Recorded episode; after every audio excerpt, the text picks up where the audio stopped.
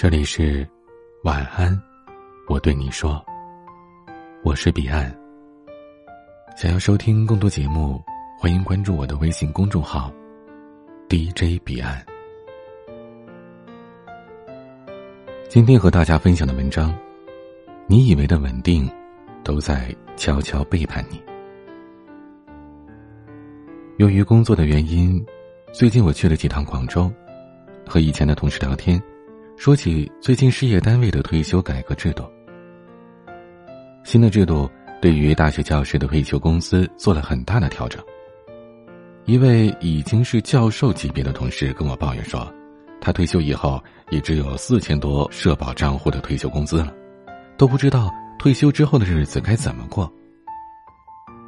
本来大学老师是享受公务员制度下的退休工资的，所以。大学给老师交的社保很低，因此，如果未来改成社保制度下的退休工资，大学老师的退休生活质量就会大幅下降。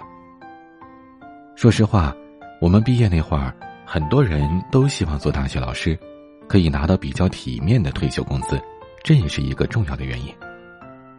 可没想到，不到十年，退休工资的制度就有了那么大的变化。有些事情。总是在你还以为是理所当然的时候发生，不仅来的始料不及，还让人有一种背叛感。在广州，我还遇到了一位以前的学生，他在某个国有电网工作。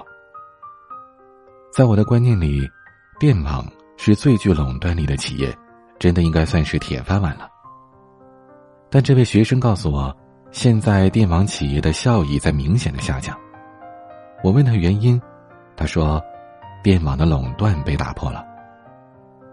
以前电网里边输的电都是电网公司的，可现在不是了，其他售电公司也可以买电卖电，他们只需要租用电网公司的电网线路就可以了。那些最优质的用电大户，比如大型工厂、商业地产，为了节省成本。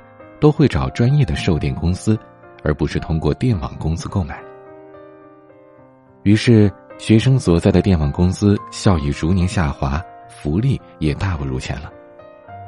最大的垄断行业都会这样，真是让人啧舌呀！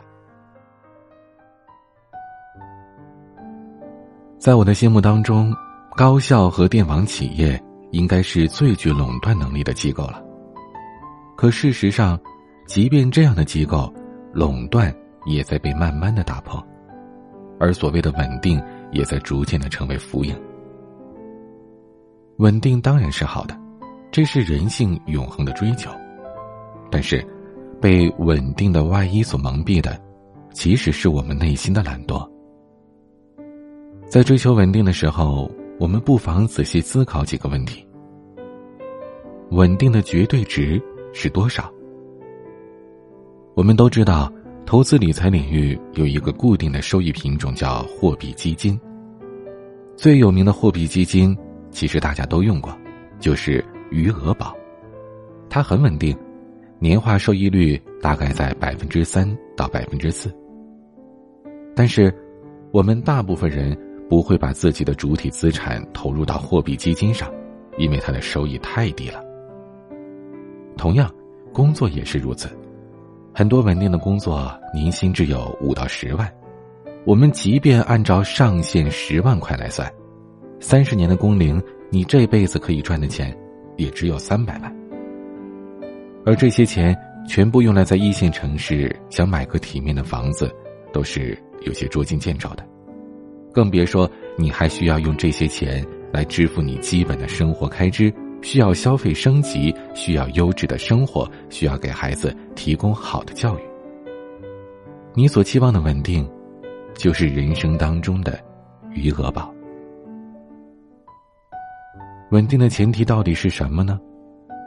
很多时候，我们判断稳定是根据以前十年、二十年的经验，而这种线性的经验主义是十分错误的。一九九五年以前。我们以为国企是好的，都去了国企，结果碰上了国有企业改革，下岗大潮来临。在零五年以前，我们以为外企是好的，都去外企，结果后来外企一个个的裁员，退出了中国。在一本叫做《黑天鹅》的书里边，讲述了这样一个道理：我们一直有一个可怕的错觉，就是认为波动性、随机性、不确定性是一桩坏事，于是想方设法的想清楚它们。但正是这些我们想要消除他们的举动，让我们更容易遭到黑天鹅的攻击。随着世界变革越来越快，黑天鹅只会越来越多，不会越来越少。主动拥抱波动和风险，提升我们的反脆弱能力，才是这个时代最重要的。惜命的最好方式不是养生，而是折腾自己。追求稳定的过程当中，需要付出哪些代价呢？很多人看似得到稳定的工作，但是这中间就不需要付出任何代价了吗？并不是这样的。最近有几个体制内的朋友和我聊起他们的生活，他们说，目前很多工作极其无聊，一个合同走上三个月，需要跟各个部门扯皮。他们说，体制内的关系太复杂，需要谨小慎微，亦步亦趋。他们说，日子虽然稳定，但少了自由，不能去澳门，不能去台湾。其实这些都还是小的代价。我认为。他们付出最大的代价是，放弃了个人的成长。前段时间有篇文章叫《我今年三十六岁了，除了收费啥也不会》，讲的就是这个道理。很多人错把平台当做自己的价值，你在平台上还有价值，但放到社会上却没有价值。这个正是许多人到了中年面临的最大危机。他们发现，稳定了大半辈子，却失去了最基本的生存能力。在《黑天鹅》这本书里提到的，为了保护森林里的鹿群，政府请猎人杀死了狼，鹿群过上了安稳的生活，啃完了树木，让森林失去生机，最后死在突然来袭的瘟疫中。最后，政府把狼请了回来，才让整个森林恢复了生机。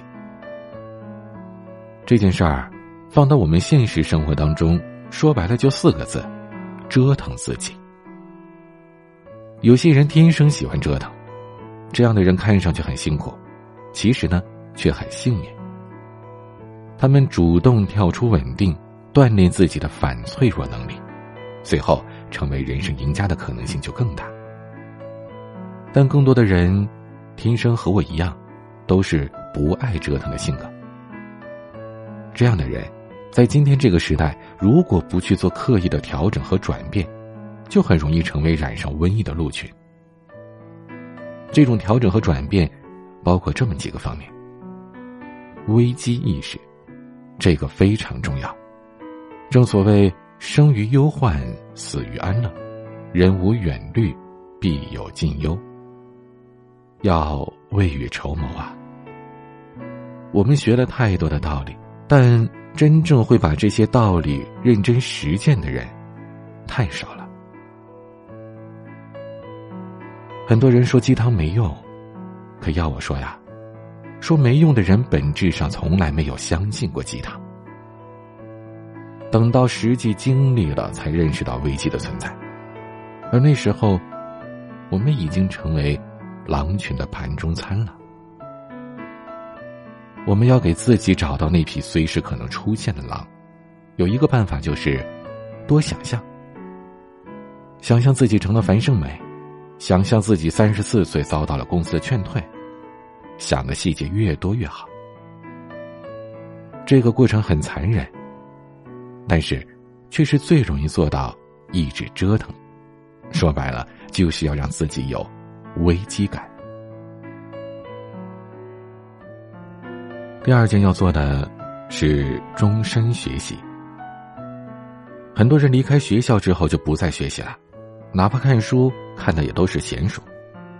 当然，我不是说看闲书不重要，而是想说，不能放弃持续学习。现在学习的方式真的很多，也很方便。不愿意抱着一大本书看，您可以订阅音频课程。没有专门的时间学习，你可以利用上下班坐公交的时候看，或者开车的时候听。很多事情都是可以一心二用的。第三件事儿，让自己的社交动起来。以前我曾经在文章当中提到过一位卖保险年入上千万的女博士。她之前是在高校工作，当时她圈子很小，除了正常的工作圈，几乎就是她和老公两个人的事情。后来她意识到，人一定要跑起来、动起来，只有这样，人生才会活络起来。后来他开始跑保险，全国各地飞。接触认识很多人，自己的路也越走越宽。第四件事儿，就是向下看。适当的时候，我们要学会向下看。其实，很多我们曾经看不起的行业，很有可能才是自己的机会。我们要摒弃所谓“发展就是向上”这样的固定思维。等我们到了一定年纪，有了一定的积累之后，搞不好主动下一个台阶，选择一个低维度的赛道，反而是可以摆脱稳定、获得成功的捷径。不要轻易对自己说“我没有机会”。第五件事是要学会在海里游泳。想学会游泳，最直接的办法就是跳到海里。在一个多变、快变、无法预测的时代，很多事情光靠想已经想不清楚了。边做边学，边栽跟头边站起来，就是这个时代最好的折腾方法。我曾经在直播当中和大家反复强调过一个概率常识，就是如果一件事的成功率是百分之一，那么。反复尝试一百次，至少成功一次的概率是多少呢？你可能觉得也只有百分之一，对吧？但答案是，如果成功率是百分之一，那么意味着失败率是百分之九十九。按照反复尝试一百次来算，就是百分之九十九失败率的一百次方，大约等于百分之三十七。那么，我们最后的成功率应该是用百分之百减去百分之三十七，也就是百分之六十三。看到了吗？一件事如果反复尝试，它的成功率可以由百分之一奇迹般的上升到不可思议的百分之六十三。所以，不要放弃这个本来属于你的概率权，选择稳定。就是在选择放弃概率权，你放弃的概率权其实被那些爱好折腾的人享有了，所以他们成为了人生赢家。当然，我不是说追求稳定有什么错，只不过稳定也是要有一定的基础支撑的，它包括经济基础、抗风险的能力，随时准备好。重新迎接挑战的心态。我们说，一辆自行车骑起来的时候才是最稳定的。同样道理，一个人动起来的时候也才是最稳定的。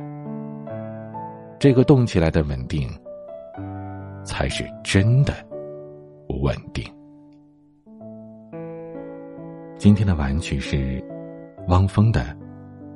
流浪。今天的分享就到这里，欢迎加入 QQ 互动群四九四四四九幺幺六，QQ 静听群五八三五四七七幺二，微信群请加管理员微信彼岸家族的全拼，微博和公众号请搜索 DJ 彼岸添加关注。我是彼岸。晚安。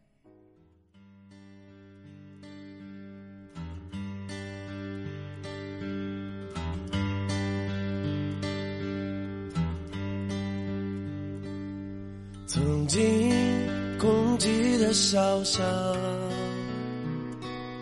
洒着似水流年的灿烂时光，没有伤痛和恐惧，没有霓虹闪烁的悲凉。如今儿时的街道。变成钢筋水泥的欲望丛林，只有孤独的你我，伴着机关窗里的旷世彷徨。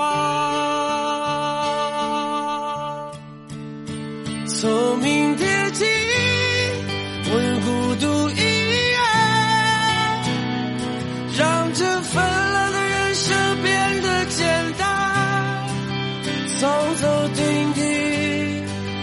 这个世界，向着春暖花开的远方流浪。有人曾在歌里唱到，答案早已就在那风中飘扬。如今我们都已长大。依然那么满含悲伤的迷茫。如果我能够选择，我要挣脱这满身的枷锁。如果我可以飞翔，我要展翅飞向那光明的远方。聪明铁骑，我要孤独一人，让这幽暗的人生变得闪亮。走走停停，体验这场生命，向着春暖花开的远方